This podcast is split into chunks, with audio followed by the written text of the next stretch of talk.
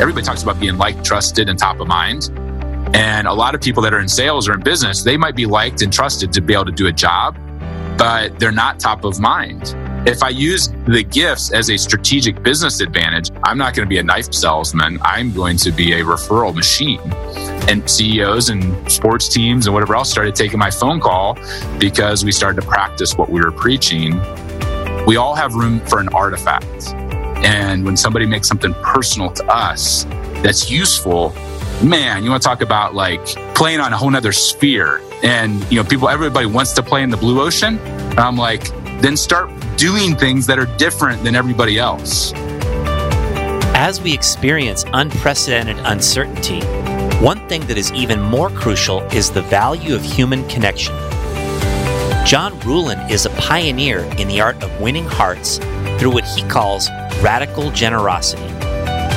In challenging times, salespeople and business owners should consider the value of proactively showing up for their employees, clients, and partners, while others are pulling back with scarcity. John's entire playbook is to continue to deepen connections for the long term, and anyone can consider how to apply the spirit of these concepts to support others in their own communities.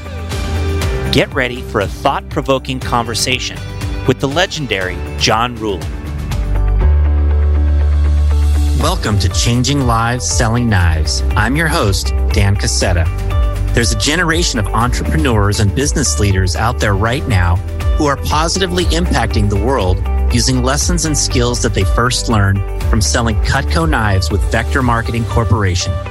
This podcast was created to share inspiring stories from Cutco's most prominent alumni and current leaders. On this show, you'll meet successful entrepreneurs, best-selling authors, superstar business executives, and transformational leaders from many walks of life. All our guests will have two things in common. One, they're all changing lives today through their work and their influence. And two, they all started out selling Cutco knives when they were younger. The lessons of the Cutco Vector experience are numerous, are compelling, and are real-world concepts for business and life. Through hearing real-life stories and hands-on experiences, you'll gain insights that can help you in whatever it is that you do in life. Thanks for pressing play. Let's get on with today's episode. Hello, we are on today with John Ruhlin. John is the #1 all-time selling Cutco sales rep ever in the 70-year history of Cutco. And he has branched his Cutco business off to create a business gifting business that is the largest business gifting company in America. It's called the Giftology Group, very special niched operation that he runs. And his clients include 25 major pro sports franchises. Morgan Stanley is a client. D.R. Horton, who is the largest home builder in the world, is a client. And John is one of the most respected people in the community that I have a chance to be around, and somebody who I've been super excited to have here. I've been fired up about this interview since we scheduled this like 6 or 7 weeks ago. And really looking forward to this, John. Thank you for making the time for me today. Dan, there's few people I would make time for this time of year, but you're one of them. So I'm excited to be here. Awesome. Well, John, your story and your background is so interesting and so compelling that I just wanted to open up by asking you to share a little bit about your background and how that led up to you starting work with Cutco many years ago. Yeah. Well, a lot of times people assume when they hear the sales, they're like, maybe John got lucky. He was the rep that like his dad was in the country club and he got, Silicon Valley or New York City, some cool place. The exact opposite's true. I'm a farm boy from Ohio. I grew up, poor. Now, I wasn't the kid without any shoes at school, but I definitely was the kid with the garage sale special. One of 6 kids, 1 acre garden, heated our house with wood. It was pretty old school. And grew up baling hay and milking goats every morning and about as blue collar as it gets. And I decided I didn't want to be blue collar. I decided I didn't want to be poor and started a side business going into school to be a doctor. That was the plan. I thought doctors made a lot of money. My mom was into health and wellness. I'd go make her proud and started a side business working for Time Warner Cable. fell off the ladder 2 different times. And I was like, man, I'm going to end up dead, not in med school. Like, this is not cool. And that's really out of desperation, went and found Cutco. And thought maybe it'll last to summertime. And really, one of the reasons I did it was a buddy of mine had sold all through college and was opening a branch office. And my other buddy from high school was 6'7", but he was the smallest 6'7" person you ever met. He was shy. He was going to seminary. And I was like, if Steve Wiggers can sell these crazy knives, then maybe I can. And literally wore my glasses to look smart in the interview. I was that nervous. I wore the one tie I had and went in. And you know, that was 19 years ago. And you know, it's almost June. And that was June 6th of 2000 was when I kind of took the leap of faith. And a lot's transpired in those 19 years. Yeah, indeed, a lot has transpired. And tell us about some of the moments that stand out for you, particularly in your early career. What were some of the moments that stand out and some of the lessons that came out of them?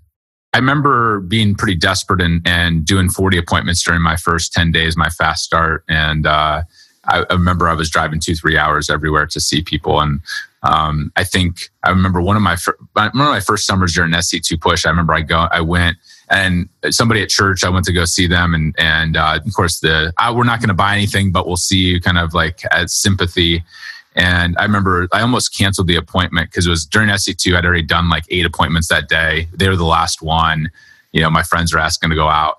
And I went over Eli and Clara Mast. I remember like it was yesterday. I remember going, and by the end of the appointment, you know, they'd ordered like an ultimate set with flatware and the whole 9 yards. And I was excited. At that push, I'd sold quite a bit of Cutco.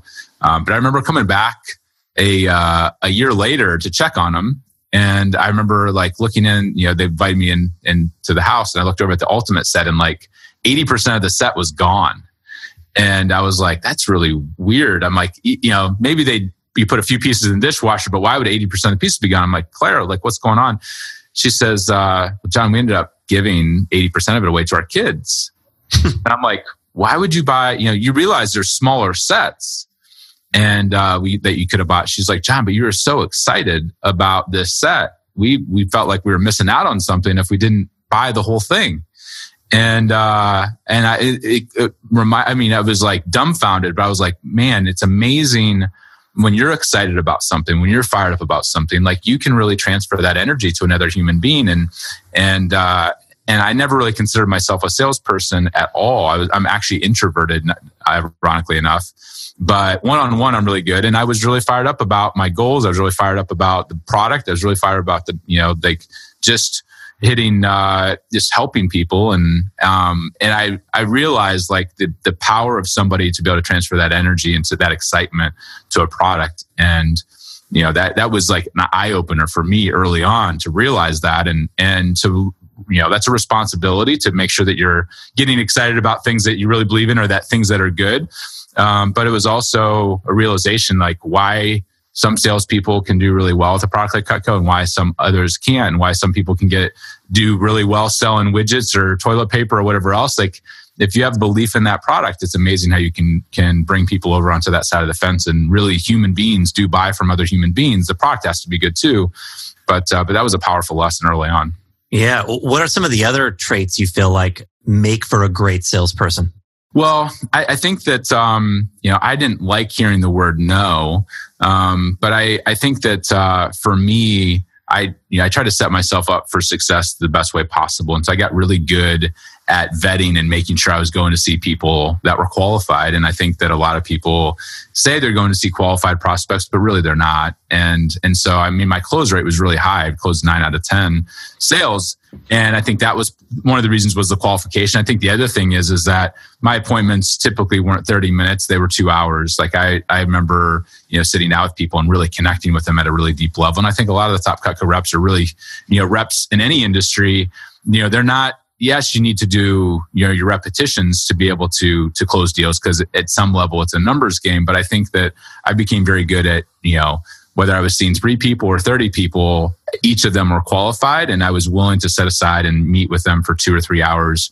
A lot of times early on, I was showing up with food to cook, not only to cut, but I was scheduling meetings to be able to make them dinner.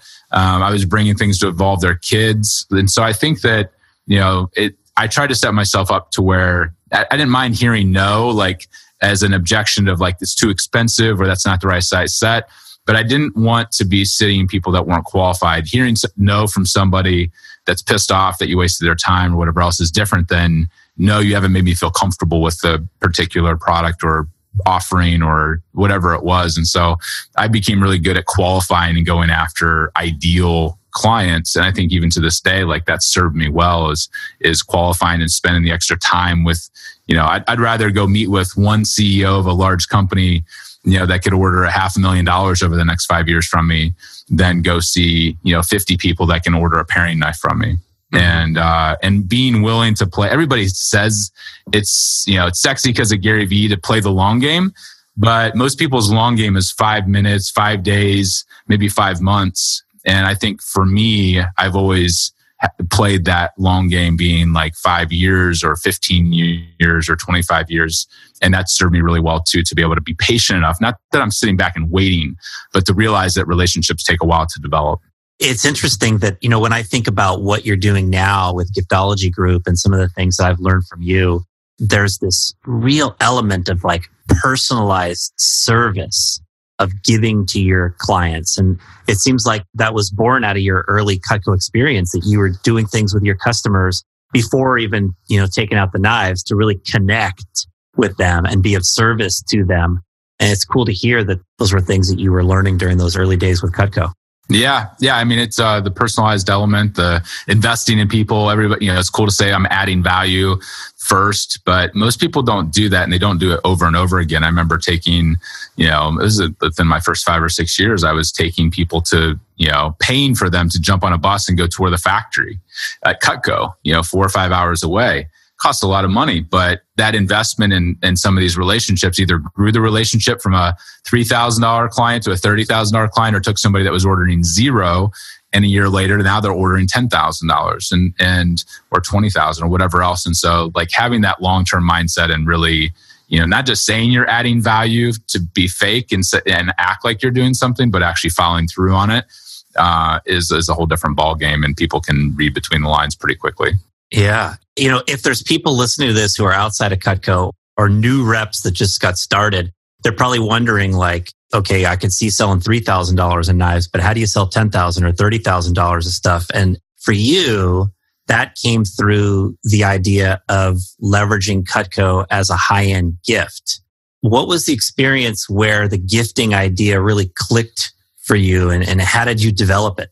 Well, I'd like to say it was my idea, but in many ways it was my original mentor, Paul, who was an attorney. He was a rainmaker, deal maker, super kind. He was the guy that was find deals on noodles and give everybody at church the next Sunday like 200 people a year's supply of noodles. And it was my girlfriend's dad. He was on the board of trustees of Malone, and I pitched him the idea of giving away pocket knives, since all of his clients were CEOs of big companies and financial advisor firms, insurance companies. And I thought he was always giving things away. Maybe we'll buy a pocket knife at Christmas. And he changed my life forever. He's like, John, I don't want to order pocket knives. This is literally my first 2 weeks of working with Cutco. He's like, I want to order paring knives. I'm like, Paul, why would you give a bunch of grown men CEOs like a kitchen tool? That's weird. And he said, he's about 60 at the time. He says, John, in 40 years in business, the reason I have more referrals, access, deal flow, engagement, loyalty, you name it, is I found out one simple truth. And that's if you take care of the family and your business relationships, everything else seems to take care of itself. So, you know, to this day, we still sell a lot of knives, but back then it really, and even to now, it's not about the knife, even though the knives are amazing. It was about what the knife represented, and it represented taking care of not just the executive, the decision maker, it represented taking care of what we now call the inner circle. So Paul treated the assistant or the spouse the same way that he treated the CEO or the executive or the VP of sales. And so for us, it was like a lightning bolt for me to understand, like Paul understands relationships at this really deep level. And even though he probably didn't think about it from a psychological perspective, he saw the benefits of how investing in people for the long haul, taking care of their family, giving them something that they use every single day, you know, with their inner circle, with other friends and other referral partners possible. Like the reason he had so much deal flow was that he was the most liked. Everybody talks about being liked, trusted, and top of mind. And a lot of people that are in sales or in business, they might be liked and trusted to be able to do a job, but they're not top of mind because, you know, they're only as top of mind as the last advertisement that maybe they saw or whatever else. And most of the gifting that they do is consumables and you know, stupid stuff like gift cards and bottles of wine and jackets with your logo on it. Paul understood, like, man, if I could invest in people and use a gift, what we now call an artifact, man, you're going to get over 10 years. If they use it once a day, that's 3,600 thoughts, top of mind, awareness, impressions, and you're going to win. Even if you're just, you know, liked and, you know, decent at your position, but you're the most top of mind, like you get the phone call, you get the extra referral. And so really that was when I was like, holy crap, I want, rather than selling one knife at a time or one knife set at a time, if I use the gifts as a strategic business advantage, as I use gratitude as this competitive ROI, man, nobody cares about knives, nobody cares about gifts, but everybody cares about deal flow and referrals. And that was the aha. I was like, I'm not going to be a knife salesman. I'm going to be a referral machine. And you know, CEOs and sports teams and whatever else started taking my phone call because we started to practice what we were preaching, which was we started to send out a crap ton of personalized Cutco to people and got people excited about, hey, this is a whole new form of marketing that people think they're doing when they're sending out promo and swag, but no, they're not. They're sending out a bunch of crap from China. You send somebody a world-class gift with their name on it and their spouse's name and get people talking about you 5 years later, like that has some real legs. And people thought we were insane, even the owners of Cutco, and everybody thought I was like, when we started turning in orders for 1,000 knife sets, people thought I was like flipping it on eBay or I was stealing credit cards. But they soon realized that there was actually a business case for this. Yeah, wow. My wheels are turning, and I bet that any Cutco rep listening and any business owner outside of Cutco who's listening has their wheels already turning right now. And I would love for you just to expound upon, you know, how did you take this idea and expand it into, you know, Giftology Group and what you're doing now? Just how did this all come to pass? Well, I mean, it's been a 19-year process. I mean, it's been an evolution. Initially, we started just with knives. And even to this day, like people, we had a couple articles go out globally on Business Insider. And the reporter's like, hey, John, what's the hot new sexy gift? Like, what are you selling the most of right now? And I laughed. And I'm like, it's the stupid knives. Now, and he's like, really? And I'm like, well, the last time I checked, you know, a lot of people in business are a bunch of married people. You know, they have kids, they entertain. If anything, 20 years, being a foodie or hosting or whatever else has become more important. Being US made has become more important. Being able to personalize a gift and not have it feel generic. And frankly, with everything going digital, like when you go completely against the grain, like it used to be like you'd get all this junk mail in your mailbox. Now you get junk mail in your email inbox and in your texting. And so tangible has more power now than ever because nobody does it. And so, you know, we started to realize like, hey, we need to have like, it's not buy one knife. It's like, you know, we've developed a system. It's like, how do you love on your employees? You know, instead of doing a honey baked ham, how could you love on them over the next 10 years and build them a full $2,000, $3,000, $4,000, $5,000 Cutco set? Instead of sending gifts at Christmas, like everybody was doing, we started to teach our clients, hey, the surprise element is half of the gift. What if you started sending out gifts just because in the middle of April, in the middle of July, in the middle of October? And we started to really like command a different level of attention with our clients by saying, we're going to tell you when you should send the gift and what it should be because we've been thinking about it for 10 years and you've been thinking about it for 10 seconds or 10 minutes. So we started to become more of a consulting firm that happened to do, they could outsource all of their gift purchases through, but we weren't an order taker anymore. We were actually advising the CEO or the event planner or the director of marketing and saying, hey, we want to help you invest, you know, $100,000, but you're going to get $10 million over the next 3 years back. And we're going to treat gifting like an ATM machine. You invest in your employees, you invest in your clients, you invest in your referral partners, and you do it so radically different than anybody else that's in your industry. And you're going to stand out. You're going to be liked and top of mind versus, you know, the people that are doing trade shows and Facebook ads and normal mailers and all the other crap. We're going to, where everybody's going really cheap on gifting and their average gift is $17.77, we're going to show you how you're going to invest, you know, $277 and you're going to melt people's faces off. But you're going to shock and awe them into, you know, being memorable and all these other things. So over time, we've realized that the item itself is important, but it's like the sixth step in the process. Understanding who you're giving gifts to, why you're giving gifts, when you're giving gifts, and what the real desired outcome is way more important. It's like people want to start with, hey, what's the cool thing? And what they don't realize is there's like 8 other steps ahead of that to determine it. And because of that, we've started to realize that the educational element, me speaking on, you know, right now we're getting paid like 25 to 50 grand to go keynote at places. And, you know, we've spoken at Google and some pretty crazy places because there's really nobody else in the industry, you know, that is really tying ROI and really being strategic with their gifting. And so that's all, you know, that's been incremental. Like one year we learned the timing really mattered. And one year we learned, and we've kind of put this whole recipe and system now together with the book and the course and the speaking and consulting to where it's all kind of gelled.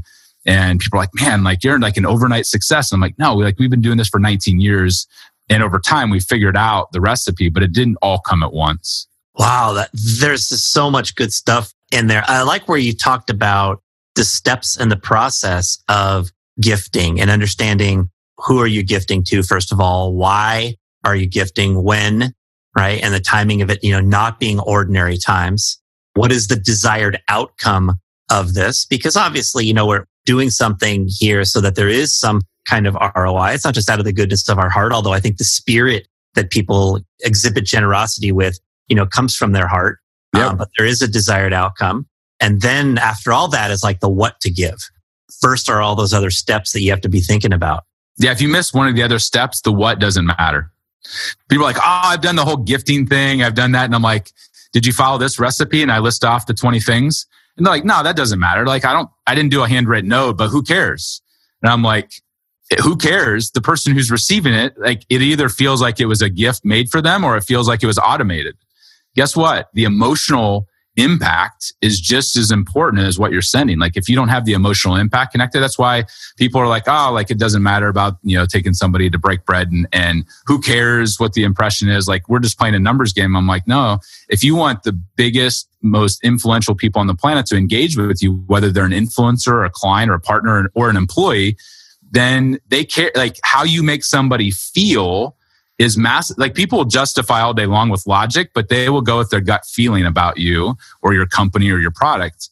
And so people are like, it doesn't matter, the handwritten note. And I'm like, I won't send out a single gift for our clients. When they outsource their gifting to us and they want to buy Cutco, I'm like, unless you're willing to put a handwritten note with it, which we'll do for them, I will not do Cutco for you.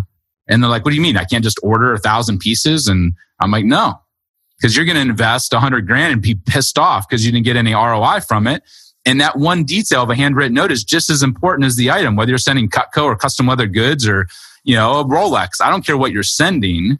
The note is just as important. And so a lot of times people are like, oh yeah, the gifting doesn't work. I do things all the time and nobody sends a thank you. And I'm like, here's why. You think you're baking bread, but you decided not to put yeast in today. And guess what? You're not baking bread unless you have yeast in there. And you're not baking bread unless you put flour in there. You're not baking bread unless you put water. If you don't use the recipe in the system as it was intended, then you're cutting corners and the other person who receives the item, it is not going to have the desired impact because you didn't follow the system and the recipe. And that's really, you know, what we've been really good about crafting over the last 19 years is getting really specific about, hey, if you're not willing to follow the recipe, then you're not a good client. And I don't care how big you are, like you're not thinking about gifting from a psychological perspective. You're just wanting to check a box to get something off of your plate for your event or Christmas or whatever else. And if you just want to ship stuff in a box, then go order it from Amazon. Like they're really efficient at shipping stuff. But I guarantee the impact of something showing up from Amazon or showing up from Giftology, even if it's the same item, the little things around it will determine whether or not it has 100x ROI or whether the other person just feels like a number. And if they feel like a number, then you can kiss your referrals and your loyalty and your engagement and your access. You know, you can just kiss it right out the window. Wow.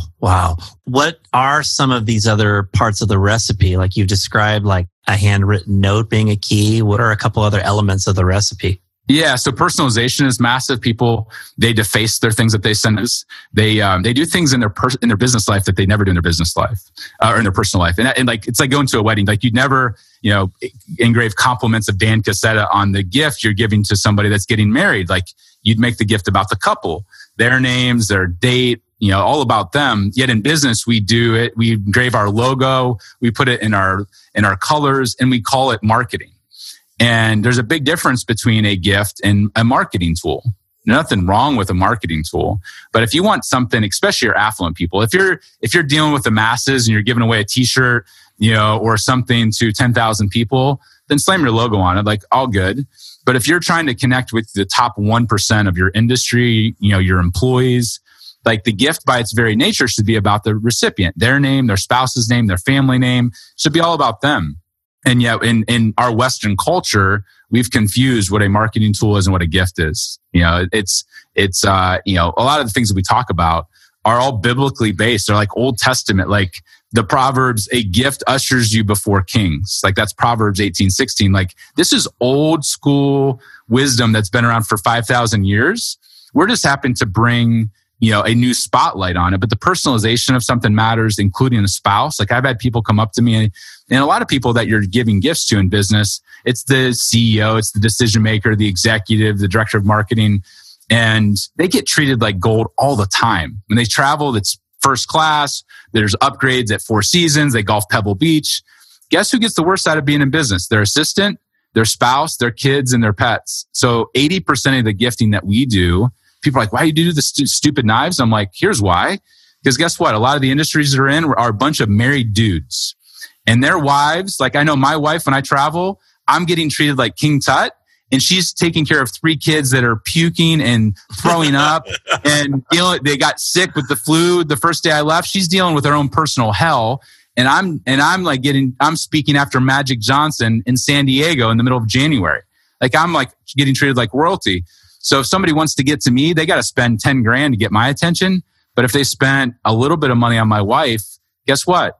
She's the one who's talking about that person to me. She becomes the internal, you know, champion, sales champion, advocate for that person, that company. And that same is true in any business. You want to get to somebody, you want to love on somebody, make them look like the hero to their inner circle, their spouse, their kids, their assistant. Do all of your gifting to those people, and the executive will be happy. Like, you know, most of the time when I send a gift, the executive could give two rips about the knife.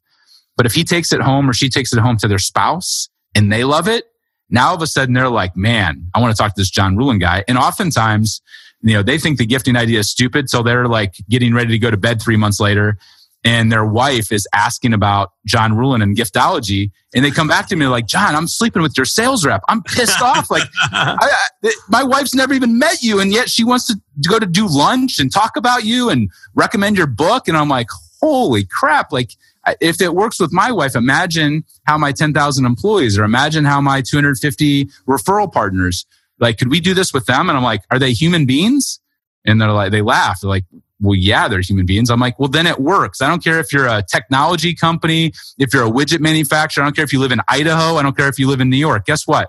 There's certain things that are common amongst human beings.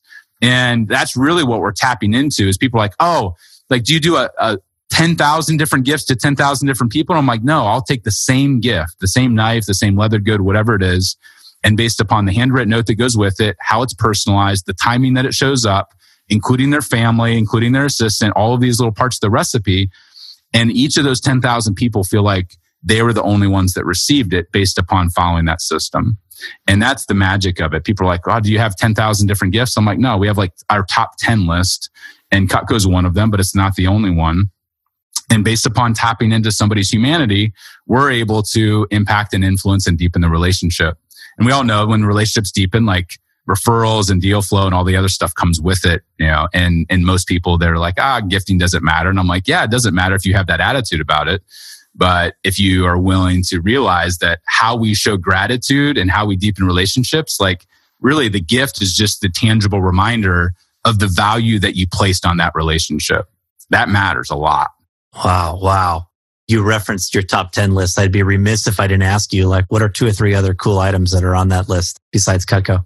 Yeah. So I like things that tie into the kitchen, because that's the hub of the house. That's, if you want to connect with somebody at a deep level, guess what? They invite you over to their home with their family and you break bread together. Like, it's as old as the Last Supper. Like, we break bread together. Like, that's where big deals happen, whatever else. So I love things that are tied to the home and to the kitchen. So we do these cool glassware that's made from reclaimed wine glasses that are beautiful, and they're used at like the Four Seasons and the Ritz. But they're useful. They're cool. They have a cool story. If we do a wine tool, there's a wine tool that's only like 5,000 are made that are like $300 to $700 a piece. They took like 10 years to develop. But if you go to the French Laundry or the Bellagio, it's the tool that they use to open up a $1,000 bottle of wine or a $20,000 bottle of wine. And most people would never go spend $500 on a wine tool. But if they're into entertaining and wine and even opening $50 bottles of wine, like you open 10 bottles, you drink them, you forget about them. You send somebody a $500 wine tool, that's like 10 bottles of $50 wine. They'll have it for the next 50 years. And every time they pull it out, subconsciously, they're reminded, when they're with all of these influential people, they're reminded of you in the relationship. So those are some of our favorites. What's interesting, I take all of our clients through, whether they're going to gift and do all of their gifting through us or not, we walk them through the 10 worst gifts to avoid giving. Because a lot of times people just need some boundaries of like, the stupid things to avoid, and then they'd be in the top, 2% of gift givers. So it's things like wine or consumables or alcohol. Gift cards are on that list. If anybody that, that follows you wants to download that list, they can go download the white paper for free. They just go to the link, The Giver's Edge with an S, thegiversedge.com, and they can download the 10 worst gifts to avoid giving. And we also share like some of our best secret gifts and best practices and a few other things. But oftentimes the 10 worst gifts is a great place to start. Most people, when they come back to us, they're horrified because they're like, John, the last 30 years, like you just gave us our whole playbook. Like we've gifted every one of those 10. They're like embarrassed. They're like, I'm like, well, at least the next 30 years can be different. Just stop giving the stupid consumables and things like that. Yeah. How about, John, the personalization aspect? So I learned this from you. Of course, for any of you that happen to be watching this on video, John's book is Giftology. It's awesome. And there's a lot of great ideas in here. And the personalization idea really struck me. Just as a simple example, I was hosted by Christopher Lockhead at his house. I'm not sure if you know him, but I got to go to his house and hang out with him one day and had lunch. And, we did a podcast episode down there. And I sent him a thank you. And it was simply two pieces of Cutco. He's got two books. One book is called Play Bigger and one book is called Niche Down. So I sent him a big knife and a small knife. And I engraved Play Bigger on the big knife and Niche Down on the small knife. Yep. And sent him that little gift pack to his house and to him and his wife. And he was fired up. He was stoked. And it's just such a small gift. Like this, we're talking about a $200 gift here. Yeah, not $20,000 or anything. And but that little element of personalization was really key. And I've leveraged that a number of other times as well. What are some other ways someone can leverage the personalization aspect besides engraving a Cutco knife? Yeah, well, I think that if you find out somebody, especially if their spouse is interested, but what's interesting about authors and speakers is the words that come out of their mouth and their ideas, like it's like their baby. And so we've done the quotes, their favorite quote or the favorite quote that they wrote or that they've lived their life on, their favorite Bible verse. Anytime you can tie into somebody's core values and who they are and what they value the most. We've done things with leather goods where we'll find out their alma mater and that they're a huge supporter of that alma mater and personalize it to they went to Auburn or they went to Michigan State. Like people go crazy about their colleges, but I think that more than anything. If you can tie in the personalization and tie in the person's family and their spouse, like that's where things get crazy, because oftentimes like you might get catered to really well when you're a speaker, or a CEO or whatever else, but you're not catering to somebody's spouse or their kids' interests. I know one of the guys that sent a gift to Chris. A lot of times people find out that they're into surfing, and Chris is huge into surfing. And so Scott Lowry went and made this. I was crazy. There. Yeah, so you saw the crazy surfboard that was like not a cheap surfboard, a really nice surfboard, and it was custom personalized to Chris and what he loved, and so it was an artifact. Every time you either saw it on the wall or went and used it, like there's that tangible trigger. And so most people are like, "Oh yeah, I sent him a little paperweight," and I'm like, I don't know that they really, like. And making sure that whatever you're personalizing is best in class and world class. That's where most people are like, well, I personalized it. And I'm like, but you got it at Things Remembered. And it's like some trinket from China. Like, that's not the same. Like, you want it to be useful or wow and personalized. And so that's part of the recipe is, if I'm going to give somebody, it's like my business card. Like most people spend 1 or 2 cents on their business card and our cards are $3 a piece. And people are like, wow, what a waste. And I'm like, no, you'll waste $12 on a flashlight that ends up in the trash can in 3 minutes. I'll spend $9 less on a business card that's around for the next 10 years. And so it's not always spending more money. It's taking, as an entrepreneur, as a sales rep, it's how can I spend less money, but go all in on a detail that most people think doesn't matter. And so our letterhead is now $9. It's a sheet of steel. We write on it with a Sharpie. Our book, you just showed the hardcover of the book, but originally I made 50 books that were handmade. They cost $200 a piece. They came in a leather bag and they were in a linen box. And I sent them off to like Seth Godin and Gary Vaynerchuk and Michael Hyatt and these huge influencers that were either clients or friends or mentors or people I respected. And people are like, why would you invest $200 in a book? Most people are bragging that they got their book for $1.37 and they got it 2 cents cheaper. And I'm like, well, last time I checked, there's 30,000 books being published on Amazon, 30,000 a week. And I'm like, I want my book to be the book that skips the line of the other 50 books that have been sent to them. And I want them to actually read it. And I want them to talk about it. And so now all the books I send out to people, I order a couple thousand of those books at a time. They come in a leather bag and linen box. They're not $200, but they're super expensive. Best ROI. I mean, when I send them to event planners, CEOs, people I meet on airplanes, people like respond immediately and they're like, John, I've been reading books for 40 years. This is the nicest book I've ever seen. I read it immediately. And I'm like, what's that worth? When somebody's willing to consume your playbook and remember your book above all else. People are like, how did you get your book in Korea? You self-published your book. And I'm like, I got enough people talking about it and buying on Amazon that it created a ripple effect. And how did you charge $30,000 to go keynote someplace? I'm like, because we play bigger with our details than almost anybody else. And when I tell people, when you gift like a king, you get treated like a king. And most people are like, oh, it's wasteful. Oh, that's stupid. Oh, that'll never work. Oh, that like I don't have time for that. I'll just invest money in a trade show. And they're basically, they're sheep. They follow the same playbook as everybody else. And so the little things like that, like you did with, it's like, oh, I could just send the knives. Like, why do I want to take the money, time, energy to put a special engraving on the knives? And I'm like, because that's what made them valuable and personal to him. And for him to value them is everything.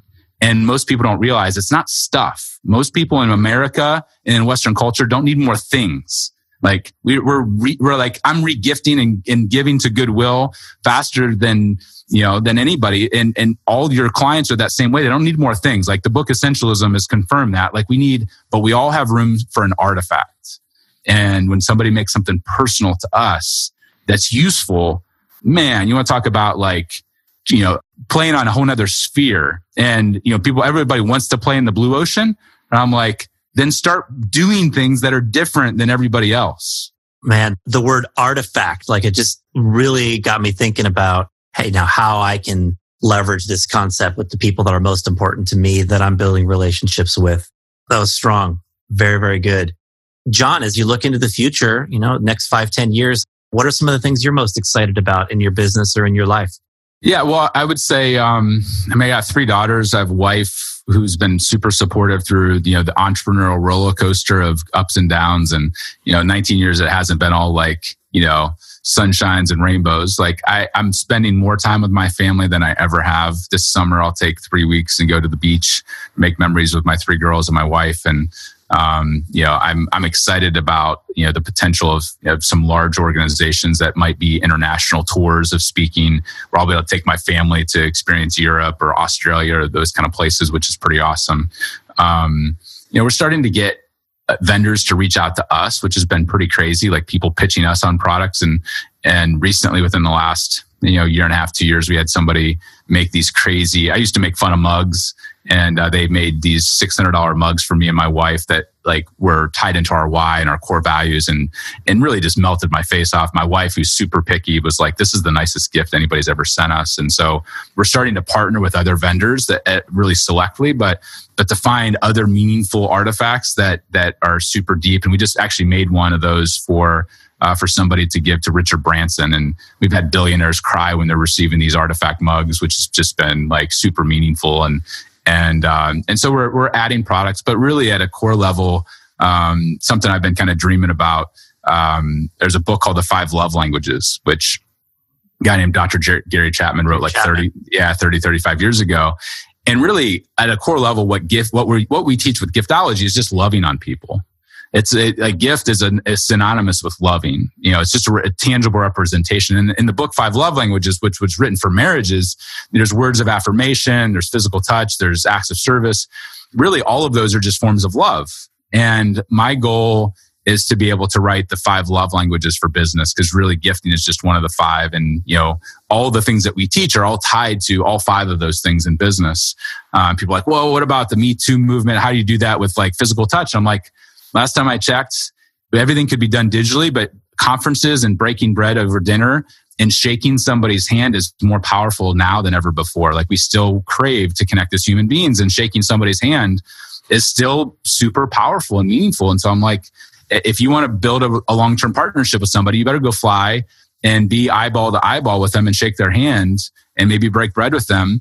And gifting's part of that, but there's still other elements of relationship building that are still important. And so the guy's 82 years old. Gary is. Other people have been telling him about me for the last couple of years, and so I have dinner with him in about 3 weeks. And so the hope is that he'll agree to either write the foreword or co-author the book with me, because I feel like that's the next evolution of Giftology, is that 5 love languages kind of incorporation into the concept. And that book, the original book, is still hitting New York Times bestseller list 30 years later. Like, it's got legs, and hopefully he'll consider me somebody that he'd want to align with and partner with to carry the torch for the next 50 years. Oh, that is amazing, John. I hope this comes to pass, that Gary partners with you and you get to, you know, leverage that title, the 5 love languages for business. That's going to be fantastic. Yeah, that's the hope. And so we're fortunate. My business partner, Rod, who owns half of Giftology, is really a turnaround specialist. He helps companies that are doing $2 million to $50 million in revenue to help them kind of scale and turn around. And so we're starting to invest in other companies and be able to help use Giftology and some of our skill sets to help them grow. And so the goal is for us to be able to invest in people, invest in companies, and continue to do what we do and help people, inspire them. You know, I foresee a day where we've sold 1 million books, inspired 1 million leaders to treat all of their relationships differently and to love on those people differently. I get 1 million leaders out there loving on their employees and their spouse and their clients differently. You know, it's the trickle down effect of that when you inspire a CEO or a leader to do that. To me is pretty special, and you know, I'm excited to do that in partnership with, you know, kind of the handshake agreement I have with Cutco and some of these other vendors, but loving on people is the 5 to 10 year plan. Yeah, wow. So the book is Giftology. You've referenced thegiversedge.com, where people can go there for resources. Any other ways that people can get in touch with you or follow you that you want to share? Yeah, I mean, I would say that's a great place to start, is the Giver's Edge. If they decide after they get the free resource that they want to buy, you know, Giftology is available on Amazon like 6 different ways. That's a great part 2 step or a second step. But beyond that, if they want help sourcing their gifts and consulting and kind of developing what we call a loyalty action plan, whether it's to access, you know, potential clients, but more specifically, how do you appreciate all your current relationships? You know, they can Google us and find our contact information to engage us with a plan. But I think more than anything, our goal is, yeah, we love to have clients that buy all their gifts from us, but whether they do it through us or on their own, just do it. You know, like, start writing down who you're grateful for, you know, leveraging the gratitude muscle, and start saying, hey, if I say I want to be different, let's start being different about how we love on our clients and our employees, and put our money and our time where our mouth is, and start executing on that. Fantastic, John. Well, this has been amazing. Well, I just want to say that you are someone that I have a tremendous amount of respect for. You're a pioneer. You are totally unique. And there are so many people who are out there doing amazing things, who started with Cutco, you know, the whole idea of changing lives, selling knives. There's so many people out there who are doing amazing things. You are one that I think the rest of us, and I know I can speak for the rest of my colleagues and past Cutco greats, you are the one that we look at with awe. Like, how did you do this? How did this farm boy from Ohio, who milked goats, build this incredible gifting business and this amazing concept of giftology and radical generosity and all the amazing clients you have and people you're connecting with. It's incredible, man. So kudos to you for all the great work. And thank you so much for taking some time with me here today. Yeah, it's my honor. It's fun, Dan, as it always is. Thanks for having me. All right. Take care, John.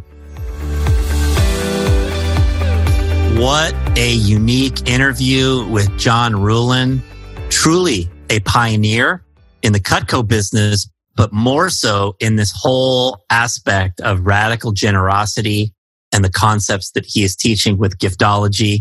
Number one all-time Cutco sales rep. He sold $8.5 million of Cutco personally. But as you can see, he has branched that into an amazingly successful career outside of the Cutco business as well, and is influencing people all across the world with his concepts. I love where he talked about how people should be equating the concept of business gifts with personal gifts, that you wouldn't give a branded gift for somebody for their wedding, right? And thinking about that a gift is about the recipient.